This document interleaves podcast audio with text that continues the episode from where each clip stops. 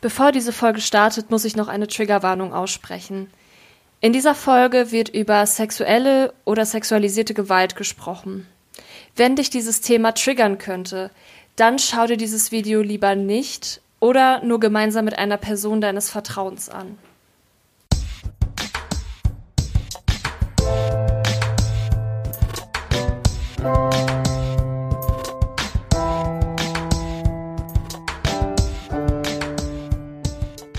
Moin Moin und herzlich willkommen zu einer neuen Folge vom sexualpädagogisch wertvollen Pod und Videocast.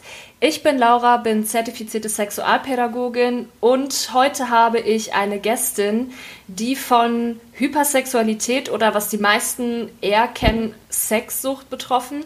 Ich bin wirklich super dankbar, dass sie sich gemeldet hat und freue mich sehr, dass sie ähm, da mit uns drüber sprechen möchte, weil es ja doch ein sehr tabuisiertes Thema ist und ich glaube auch ähm, mit sehr vielen Vorurteilen behaftet. Ja, liebe Lola, schön, dass du da bist. Vielen, vielen Dank, dass du dich auf meinen Aufruf gemeldet hast. Ähm, möchtest du so ein bisschen was zu dir erzählen? Hallo Laura, erstmal vielen ja. Dank, dass ich heute hier sein darf. Ich habe mich sehr, sehr gefreut und deswegen auch bei dir gemeldet. Dein Podcast, Videocast ist absolut super. Oh. Dein Intro hat mir gut gefallen, dass du Gästin gesagt hast und erstmal schön gegendert hast. Ja. Sehr nice. Ähm, was soll ich zu erzählen? Ich bin 23 Jahre alt, ähm, bin eine bisexuelle Frau, mhm. lebe in einer monogamen Beziehung mit einem Mann und ja, bin schrägstrich war betroffen von Hypersexualität. Ich persönlich nenne es selber Sexsucht. Mhm. Ähm, das ist so irgendwie meine Begrifflichkeit, mit der ich ganz gut klar komme und war dann so mit 18, 19 war ich zwei Jahre lang eigentlich einmal die Woche beim Therapeuten dann auch. Mhm. Deswegen, ja, würde ich sagen, ich bin heute gut und fit in der Lage dazu, über dieses Thema zu reden. Und ich möchte auch darüber reden, weil ich möchte Awareness schaffen und deswegen freue ich mich richtig, dass du mich heute eingeladen hast. Ja, voll cool. Ähm, ich danke dir auf jeden Fall sehr für dein Vertrauen auch und deine Offenheit. Ähm, ja, die erste Frage hast du ja quasi auch schon so ein bisschen beantwortet. Ich glaube, das wäre meine erste Frage gewesen, was, welche Begrifflichkeiten du am liebsten nutzt. Und da hast du ja gesagt, Sexsucht ist so für dich der Begriff, der für dich so am besten passt.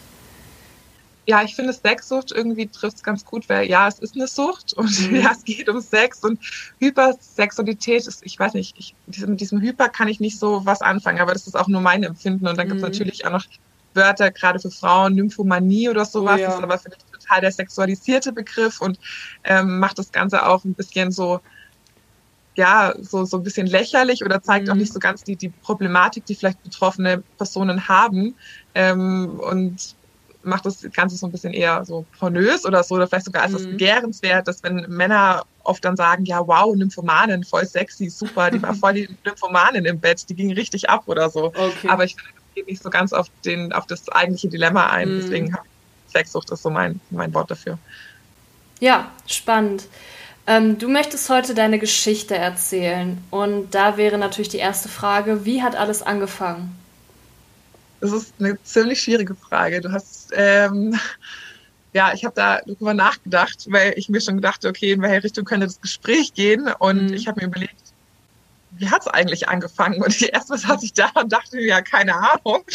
Und ich glaube, so als ähm, Auslösermoment würde ich sagen, das war was ganz anderes. Und zwar war ich im Krankenhaus. Mhm. Ich war, also ganz weirde Geschichte, ich war im Krankenhaus, weil ich super, super viel Alkohol getrunken hatte. Mhm. Und ähm, ja, auf einer Party und dann hatte ich irgendwie noch sowas wie einen Joint geraucht, der aber dann doch kein Joint war. Ende vom Lied war, ich lag dann auf der Intensivstation. Oha.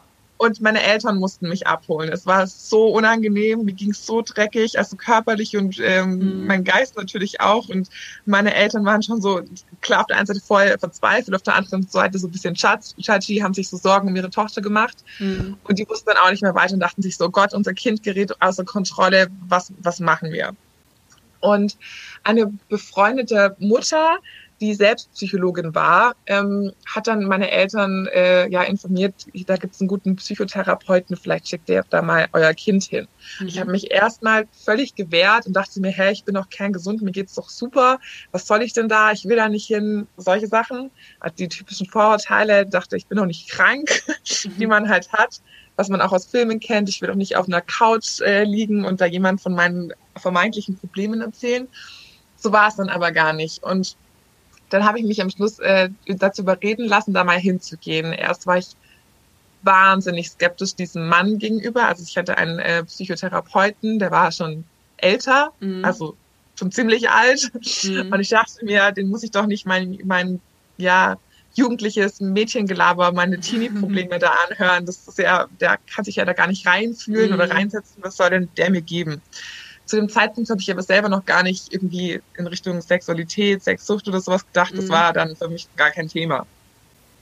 Aber als ich dann immer wieder mit ihm halt im Gespräch war und ihm erzählt habe, was mir so im Kopf rumgeht, was so meine Themen sind und irgendwann, es hat aber lang gebraucht, ähm, mhm. habe ich angefangen, ihm zu vertrauen und irgendwie waren dann unsere Themen schon ziemlich, ziemlich, ähm, ja, sexualitätstechnisch. Also wir mhm. haben viel über vergangene Liebesbeziehungen geredet, viel über, über Frauen, über, über Männer, Masturbation, alles Mögliche. Und dann sind dann auch so, so Sätze gefallen von mir irgendwie, dass ich dann gesagt habe, ja, keine Ahnung, ich, gestern bin ich nicht rausgegangen.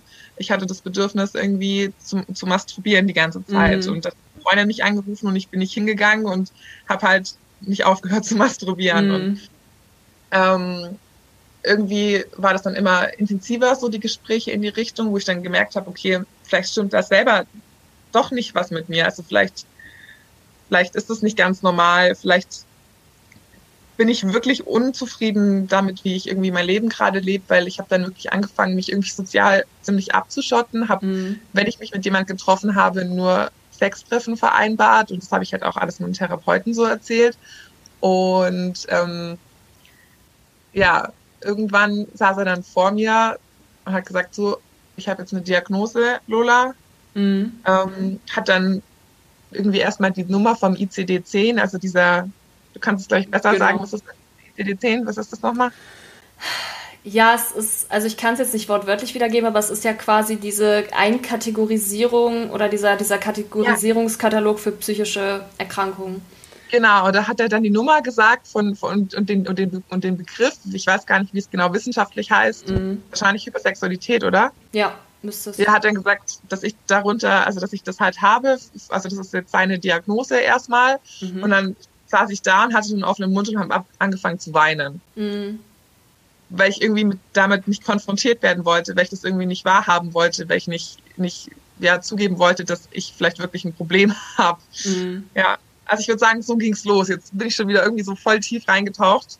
Ich glaube, wir cutten an der Stelle mal die Frage. Ja, aber das war ist ja schon voll gut. Also du, ähm, aber dann ist es ja quasi so, die nächste Frage wäre ja auch zum Beispiel gewesen, wie du gemerkt hast, dass du süchtig bist. Das war ja dann quasi im Verlauf deiner Therapie. Ja. Wenn ich das richtig also, verstanden habe.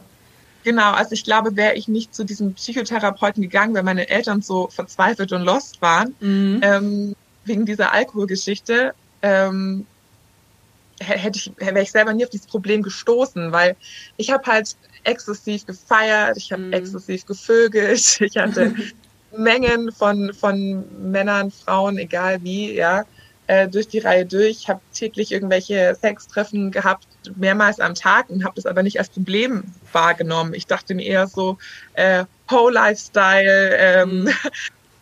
kein Slut-Shaming sollen die Leute machen, ist doch in Ordnung, wenn man seine Sexualität auslebt, aber das ist ja das Problem, was wir vorher schon hatten. Ähm, wann, also, oder, ja, wann fängt eine Sucht an? Wenn, mhm.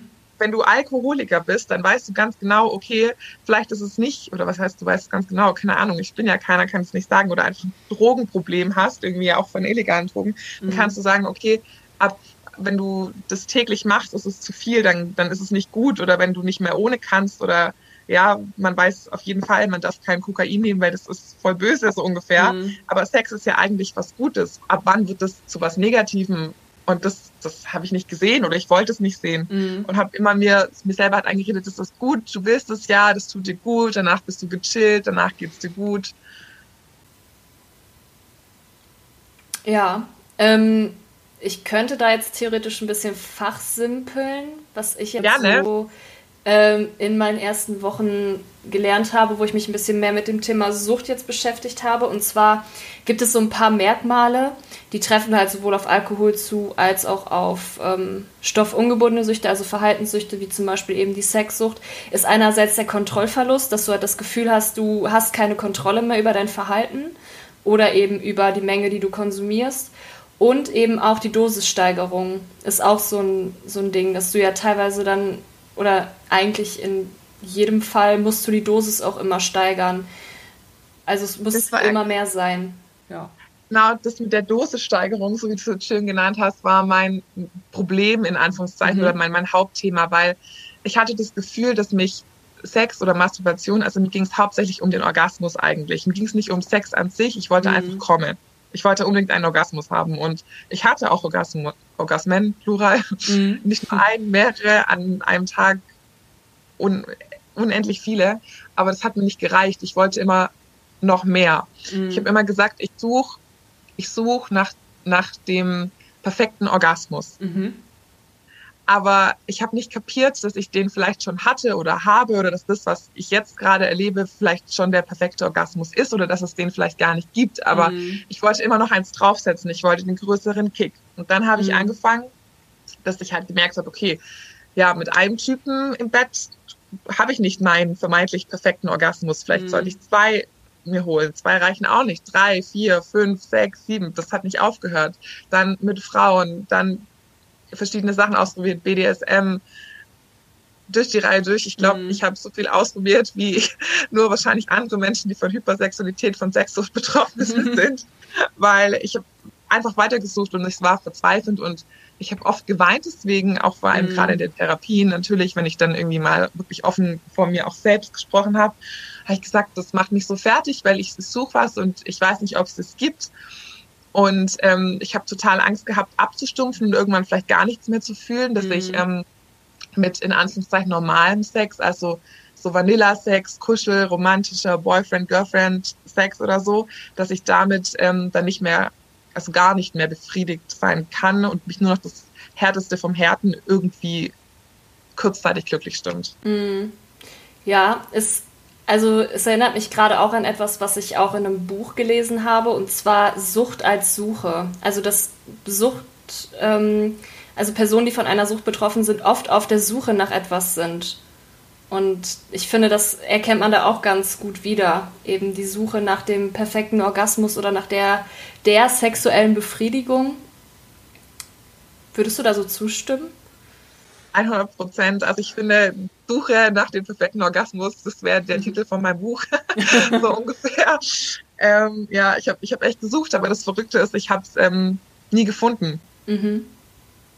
Also kann ich auch bis heute sagen, ich habe nie den perfekten Orgasmus oder so gefunden. Ich habe immer was gefunden, was in meinen Augen irgendwie näher, näher dran war. Mhm. Aber ich wollte immer noch mehr und noch eins draufsetzen und noch eins. Mhm.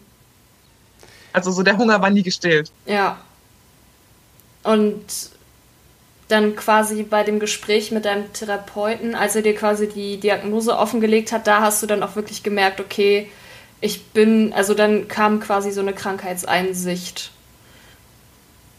Ich glaube, die war schon ein bisschen davor da, weil ich dann in den mhm. Gesprächen mhm. auch und dann, als ich auch zu Hause war und einfach reflektiert habe, ob man will oder nicht, tut man das ja. Mhm. ähm, nach so nach so Therapie. Ähm, macht man sich dann Gedanken und denkt sich, scheiße, okay, irgendwas läuft hier gerade nicht so, wie ich soll. Dann wird ein Freund sauer, warum hast du dich nicht gemeldet, wo warst mhm. du? Und ich habe auch den Leuten nicht mehr Sachen anvertraut, selbst meinen besten Freunden. Ich habe denen nicht erzählt, wo ich war. Ich habe denen nicht erzählt, ich war erst bei Typ Nummer eins, Girl Nummer mhm. zwei und Typ Nummer drei und vier gleichzeitig in einer Nacht. Ja. Ähm, habe ich dir nicht mehr gesagt und die haben gefragt, hey, wir wollten doch irgendwie einen schönen Abend machen und ich habe denen dann spontan abgesagt, weil irgendeiner von meinen Lovern dann mir spontan geschrieben hat oder so. Mhm. Also es war dann auch so eine so eine Unehrlichkeit zu meinem Freundeskreis, zu meinen Eltern erst recht damals. Mhm. Also ich war dann gerade frisch 18 gewesen, äh, habe noch zu Hause gewohnt. Das war total krass. Ich habe die Schule vernachlässigt, ich habe die Schule geschwänzt, um Sex zu haben. Oha, also ja. ich war mitten in meinem Abitur, das war total krass. Mhm. Ja, habe die Nächte durchgemacht, um irgendwie, weiß nicht, mich mit, mit Leuten zu treffen. Ja, und dann habe ich irgendwann gemerkt, okay, irgendwie leidet mein Sozialleben darunter und ich leide darunter, weil ich war einfach unzufrieden, ich war unglücklich, mhm. ich war, ich war irgendwie traurig, weil wenn, wenn das mal einen Tag gab, wo ich keine Möglichkeit hatte, Sex zu haben oder einen Orgasmus zu haben. Ja, ich habe 36 Mal am Tag masturbiert oder so, aber trotzdem hat es mir nicht ausgereicht. Mhm. Trotzdem wollte ich, wie gesagt, immer noch mehr. Und wenn ich das nicht gefunden habe oder irgendwie mal an dem Tag nicht alle Leute, die ich parallel gleichzeitig äh, mhm. getroffen mhm. habe, irgendwie Zeit hatten, ähm, dann war ich so frustriert und ähm, kam damit gar nicht klar mit meiner Unzufriedenheit.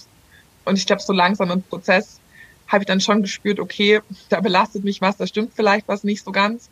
Aber ähm, tatsächlich erst mit den Worten, weil er gesagt hat, okay, äh, weiß nicht, ich weiß wirklich nicht mehr genau, ob er Hypersexualität oder Sexsucht gesagt hat, aber er hat gesagt, so, das ist jetzt die Diagnose, da stand ich so da und war so, fuck. Mhm. Es war nicht nur ein Gefühl, es äh, mhm. muss so sein, wenn er das jetzt sagt, dann muss es wohl so sein. Mhm. Ähm, also hast du dann quasi innerhalb der Therapie dann Hilfe bekommen und was ähm, hat dir damals geholfen? Mit wow, das ist eine mhm. super spannende Frage. Mhm. Also ich muss auch dazu sagen, wie gesagt, das Ganze liegt ähm, vier bis fünf Jahre zurück. Ja. Ich habe ich habe da nicht mehr so genau die Erinnerungen jetzt dran, was wir da pro Sitzung besprochen mhm. haben. Ich meine, ich war da einmal die Woche äh, und das fast zwei Jahre lang und dann irgendwann zweiwöchig und so. Mhm. Ähm, jetzt war ich schon, wie gesagt, ewig nicht mehr dort. Ist ja auch ein gutes Zeichen so für mich. Also ich mhm. finde das so, dass ich jetzt äh, so fein bin mit mir gerade, dass ich da nicht hin muss. Ähm, aber was mir wirklich geholfen hat, war, glaube ich, tatsächlich zu der Therapie dazu, dass ich dann damals meinen Ex-Freund auch kennengelernt habe mhm. und dann ähm, so gespürt habe, dass es irgendwie mehr gibt als nur diese, diese Lust, mhm. die ich die ganze Zeit ähm, fixiert habe, wie, ja, ich weiß auch nicht, ich habe das einfach nur Lust, nur Orgasmus vor mir mhm. gesehen, nur Sex. Aber dass es so viel mehr gibt als das, dass es auch Liebe gibt und Leidenschaft und, und Bindung und Beziehung, dass, es, dass man so Commitments eingeht, mhm. dass es einen Unterschied macht, ob du mit jemandem belanglosen, der dir eigentlich völlig egal ist, in die Kiste gehst oder ob du sagst, okay, da ist jemand, der bedeutet mir was, der liegt mein Herzen, ich mag irgendwie mehr Zeit mit dem zu verbringen und dass es auch andere schöne Sachen gibt, wie mhm. Kuscheln und Küssen, dass du auch anders als nur durch reine Penetration oder Stimulierung von primären Geschlechtsorganen mhm. irgendwie Intimität erfahren kannst. Also ich glaube, das war so der Keypoint. Was genau da mein Therapeut dazu beigetragen hat, kann ich dir nicht sagen. Dafür habe ich zu wenig Einblick in äh, therapeutische Vorangehensweise, aber mhm. ich weiß ganz genau, dass die Zeit, die ich bei dem verbracht habe, maßgeblich dafür verantwortlich war, dass es mir, äh, war, dass es mir besser ging, weil mhm. da konnte ich überhaupt erstmal frei sprechen. Mhm. Weil ich habe ja selbst mit mir gar nicht so gesprochen, wie ich es vielleicht in so einer Therapiesitzung gemacht hätte. Ich saß ja nicht zu Hause und habe gedacht, hm, wie geht's mir denn heute? Warum verhalte ich mich so und so? Mhm. Und er hat richtigen Fragen gestellt, dass ich mich danach selbst besser reflektieren konnte. Und ja, also ich glaube, das war so ein Zusammenspiel aus, aus eben meinem damaligen Ex-Freund und eben der Therapie, die mir da sehr, sehr gut geholfen haben. Ja, spannend. Wow. Ähm, kann man sich denn die Therapie einfach so vorstellen, dass, ähm, dass das eine reine Gesprächstherapie war oder, wurde auch, oder habt ihr auch methodisch gearbeitet? Ich weiß nicht ganz genau, was du mit methodischem Arbeiten meinst. Mm, vielleicht sowas wie eine, eine, Familienaufstellung oder sowas, dass man, oder dass, dass du deine, deine Familie als äh, Familienmitglieder als Tiere malen musstest oder sowas. Ähm, nee, meine Familie war nur ganz am Anfang involviert, weil mhm. die dann sogar auch mal so eine, wir hatten so eine Art Familiensitzung ganz am Anfang, bevor mhm. überhaupt das Thema Sexsucht irgendwie gefallen war, als diese Alkoholgeschichte praktisch mhm. da stand, im Raum war, da haben wir dann mal drüber geredet und dann aber nicht mehr, wenn ich mich nicht ganz täusche, sogar an meiner allerletzten Sitzung haben wir die wieder eingeladen. Aber sonst, sonst haben wir eigentlich uns in Anführungszeichen nur unterhalten. Ähm, ich glaube auch, dass ich die meiste Zeit geredet habe und er hat nur ab und zu mal das, das ein oder andere Schräubchen gedreht, die eine oder andere Frage gestellt. Mhm. Aber ich hatte per so Challenges, wie so Hausaufgaben. Also ah, okay. Die eine oder, also eine Hausaufgabe kann ich mich dran erinnern, da hat er mir gesagt, ich soll irgendwie so eine, so eine Art Lebenslauf schreiben von mir, irgendwie, mhm. wie ich Sexualität empfunden habe, seit ich ein, ein Kind war und bis heute. Mhm. Und dann habe ich das wirklich gemacht und habe zwölf Seiten alle meine ganzen Stories aufgelistet, die ich zu dem Zeitpunkt hatte. Und ähm, Krass. Ja. Zwölf Seiten. Ja. Wow. Ja.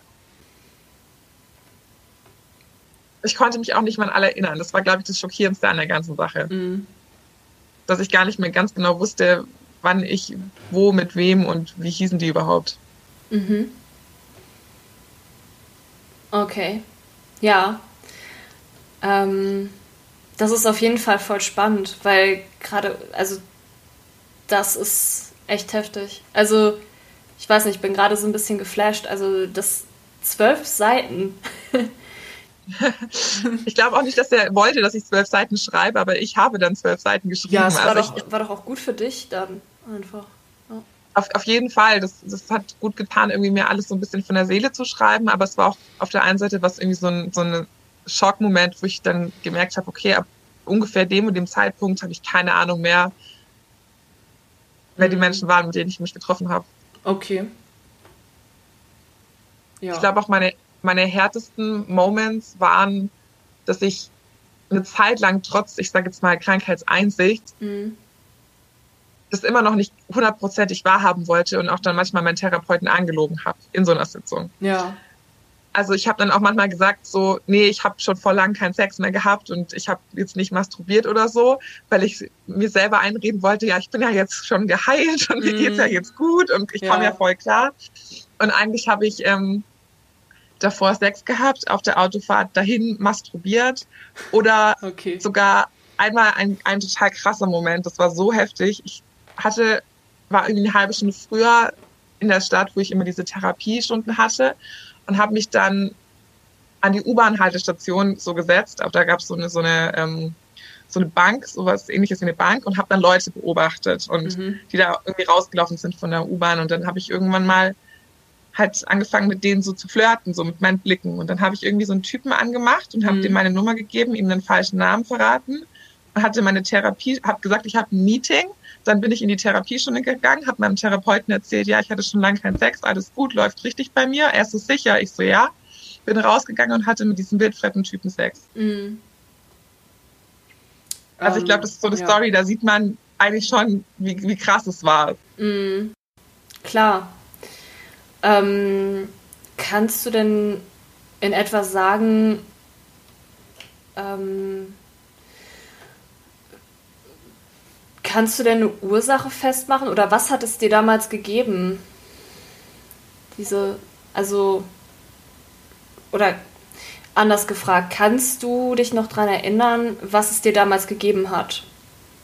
Also, die haben mir dann auch irgendwann in der Therapie erläutert. Ich weiß nicht, inwiefern das jetzt was ist, was in deinen Podcast rein soll, darf, muss. Von mir aus darf es da rein. Okay. Ähm, kannst du aber auch gerne schneiden, das mhm. überlasse ich dir. ähm, ich habe damals, ähm, bei, gerade bei diesem Brief, den ich vorher erwähnt habe, dieser Lebenslauf, diese mhm. zwölf Seiten, als ich den meinem Therapeut dann vorgelesen hatte, meinte er, nein, ich soll das nochmal machen. Ich war völlig pisst. Ich war stinksauer und dachte mir, ey, ich habe so viel Lebenszeit und Energie verschwendet, diese scheiß zwölf Seiten zu schreiben. Jetzt soll ich das nochmal machen, weil er denkt, es stimmt nicht so und da fehlt was.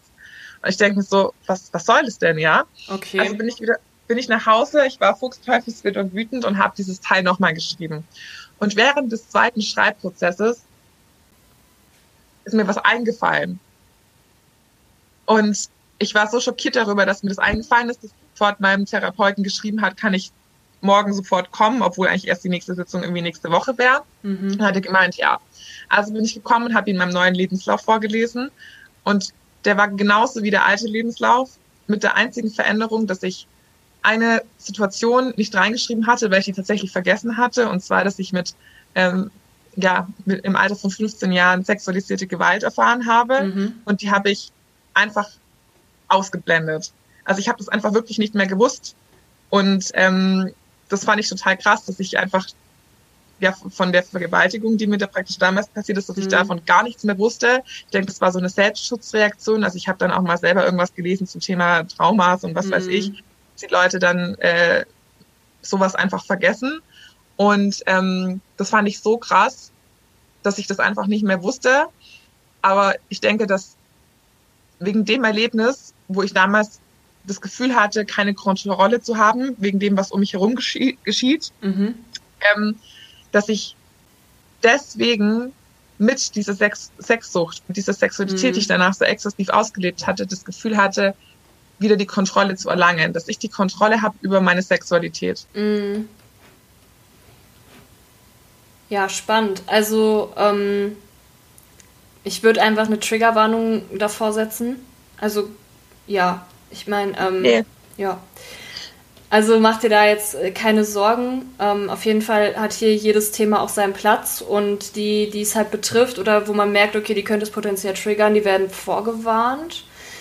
Ähm, ich finde das halt gerade, ich, ich weiß nicht, aber ich bin jetzt die ganze Zeit immer so sprachlos, weil einerseits kommt es mir bekannt vor, ähm, oder beziehungsweise kenne ich kenne ich das so zumindest nur so aus anderen Erzählungen, dass Personen sich erst irgendwann viele, viele Jahre später wieder daran erinnern können, an solche ähm, Vorfälle.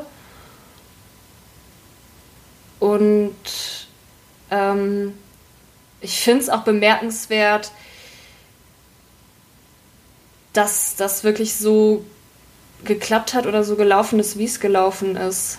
Ähm, ja, wie geht's dir jetzt gerade?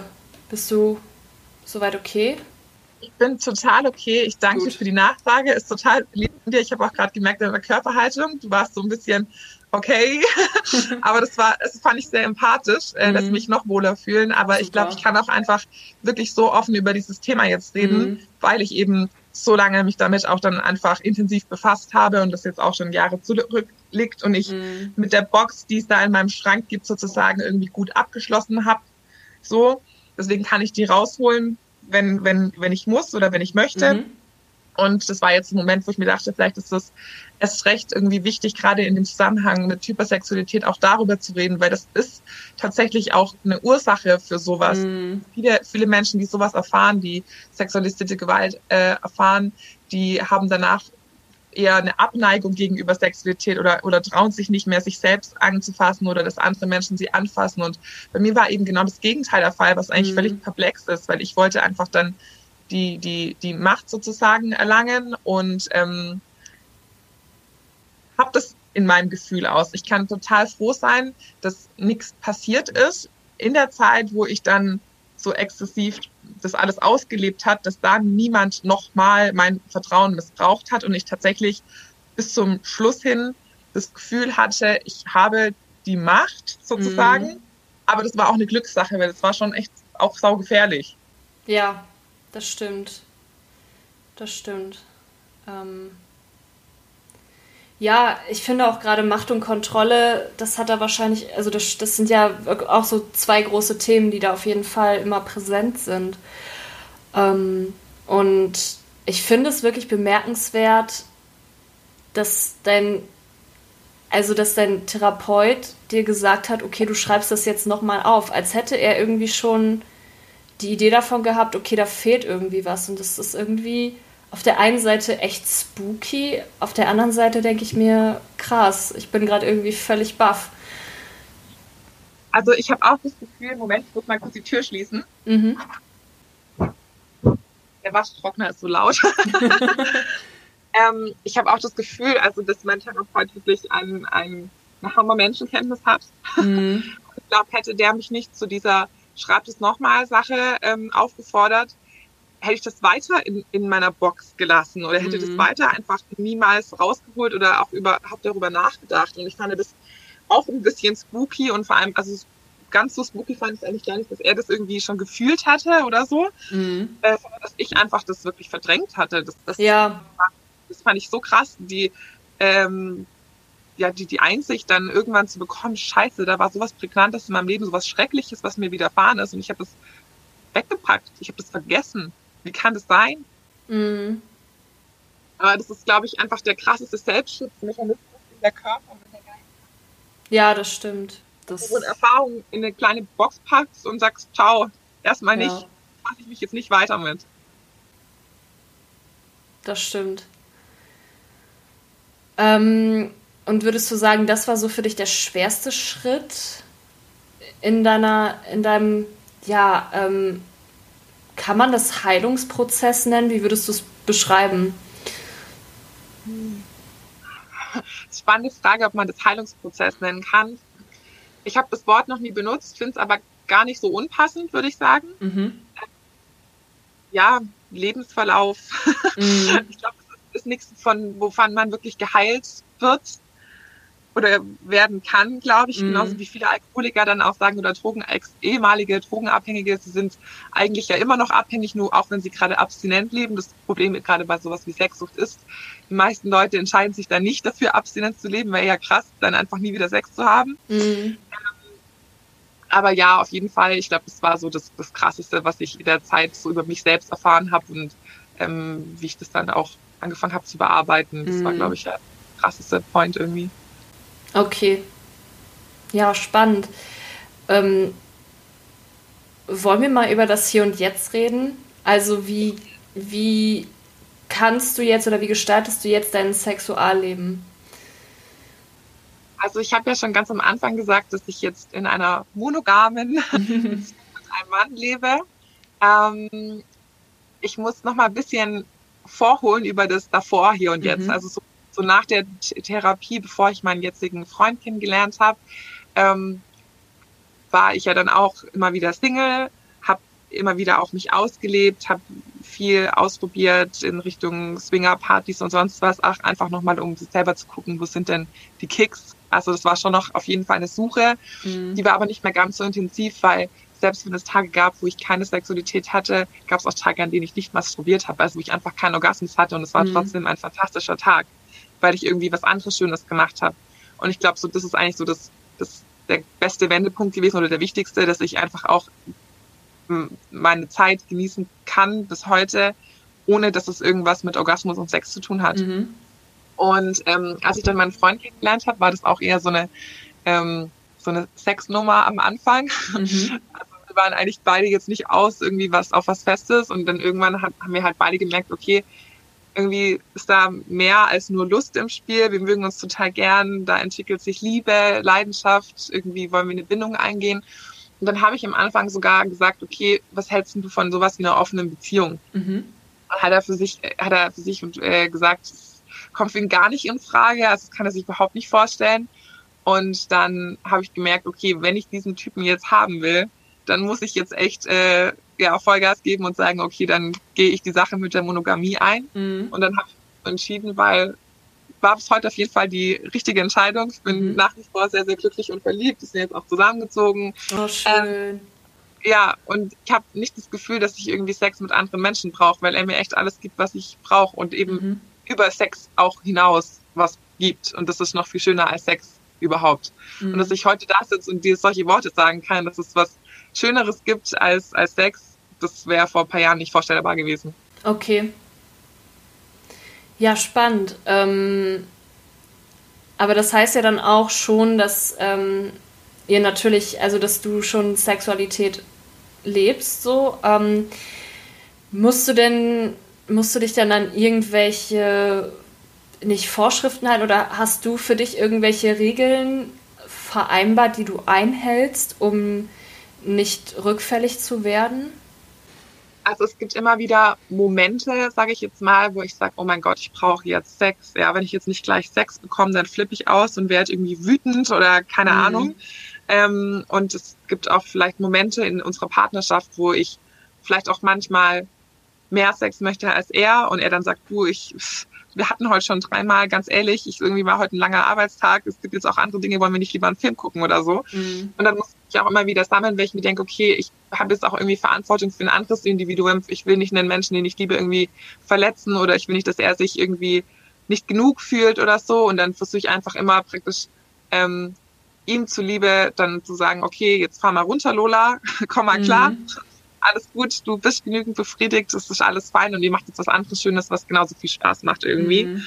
Ähm, und also so, ich glaube, die, die, dass ich wirklich rückfällig werde, davor habe ich gar keine Angst. Weil auch als ich Single war und auch, also ich meine, ich habe mich ja jetzt mit Absicht in diese Situation gegeben, dass ich sage, ich lebe jetzt monogam, ich, mhm. ich bin jetzt treu, ich betrüge ihn nicht und ähm, das hätte ich ja nicht machen müssen. Ich hätte auch sagen können, ich bleibe jetzt weiter Single und bums mich durch die Gegend, habe ich aber nicht gemacht, weil irgendwie war da halt einfach Liebe im Spiel und irgendwo ist ja auch eine Challenge an mich zu sagen, hey, ich bin jetzt soweit und kann so eine ernsthafte mhm. Beziehung mhm. eingehen.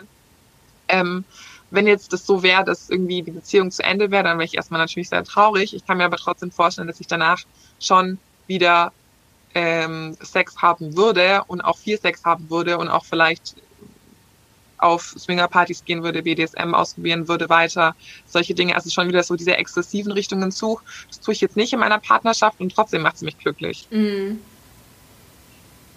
Ja, spannend. Cool.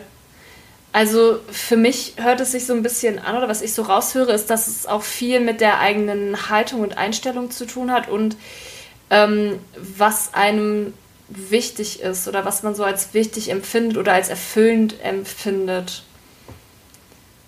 Ich glaube, das trifft ganz gut, weil ja. ich glaube, davor war eben nur Sex für mich das oder Orgasmus, das, was mich wirklich erfüllt hat. Mhm. Und jetzt gibt es so viele andere schöne Dinge in meinem Leben, die ich davor bestimmt auch schon da waren, zum Teil, aber die ich einfach nicht gesehen habe. Und ich bin so dankbar und glücklich, dass ich die jetzt sehen kann und die auch genießen kann in vollen Zügen. Ja, total schön. Ähm, meine vorletzte Frage, die ich jetzt hätte, ähm, was kannst du den Menschen raten, die vermuten, sie könnten selbst betroffen sein? Ich glaube, es geht tatsächlich vielen Leuten so. Ähm, ja, was wären deine Ratschläge? Also erstmal muss ich sagen, ja, es geht total vielen Leuten so, weil allein schon in der Zeit, wo ich so viel Sex hatte, habe ich ja auch sehr viel unterschiedliche Leute kennengelernt, mit denen ich dann Sex hatte. Mhm. Und ähm, die dann auch teilweise gesagt haben, ja krass, ich kann gar nicht äh, irgendwie, komme gar nicht klar, wenn ich irgendwie nicht Sex habe oder wenn wir uns nicht oft genug sehen und weiß ich nicht was und das belastet mich oder ich bin meiner Freundin fremdgegangen, obwohl ich die über alles liebe und ich weiß nicht warum, aber ich brauche einfach Sex und sie war nicht da und so, also solche Geschichten. Mhm. Ich habe total viele Geschichten in der Zeit gesammelt und dann dachte ich mir so, boah, krass, ich glaube, I'm not the only one, so, da gibt's noch andere. Ähm, trotzdem wäre ich immer vorsichtig mit irgendwie Selbstdiagnosen. Also ich glaube, mhm.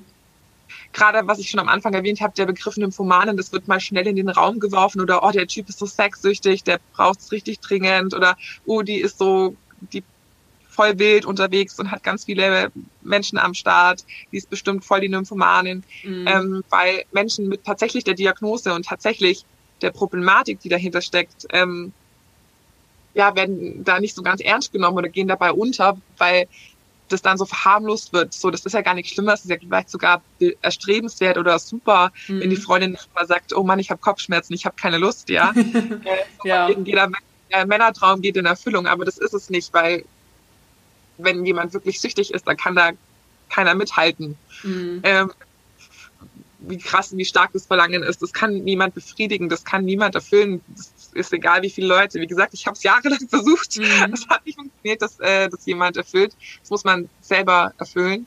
Aber den Leuten, die meinen, ähm, betroffen zu sein, ich berate ich, Leute, erstmal, ihr seid nicht völlig crazy, es ist okay. Es ist okay, mhm. so wie ihr seid, aber wenn ihr darunter leidet, dann bitte sucht euch professionelle Hilfe. Das hilft nicht, wenn ihr mit euren Fuckboys und Fuckgirls darüber spricht oder euren Best Friends. Klar, es ist immer gut, sich jemanden erstmal so anzuvertrauen, aber professionelle Hilfe ist echt alles. Das hat echt mir den Arsch gerettet. Mhm. Ähm, und sonst wäre ich heute nicht da, wo ich bin und vielleicht sogar irgendwie in ganz schön gefährliche Situationen gekommen. Ja. Wow ja, mehr kann man dazu nicht sagen, außer natürlich ähm, ne, in der Beschreibung sind dann dementsprechend auch Hilfsangebote verlinkt.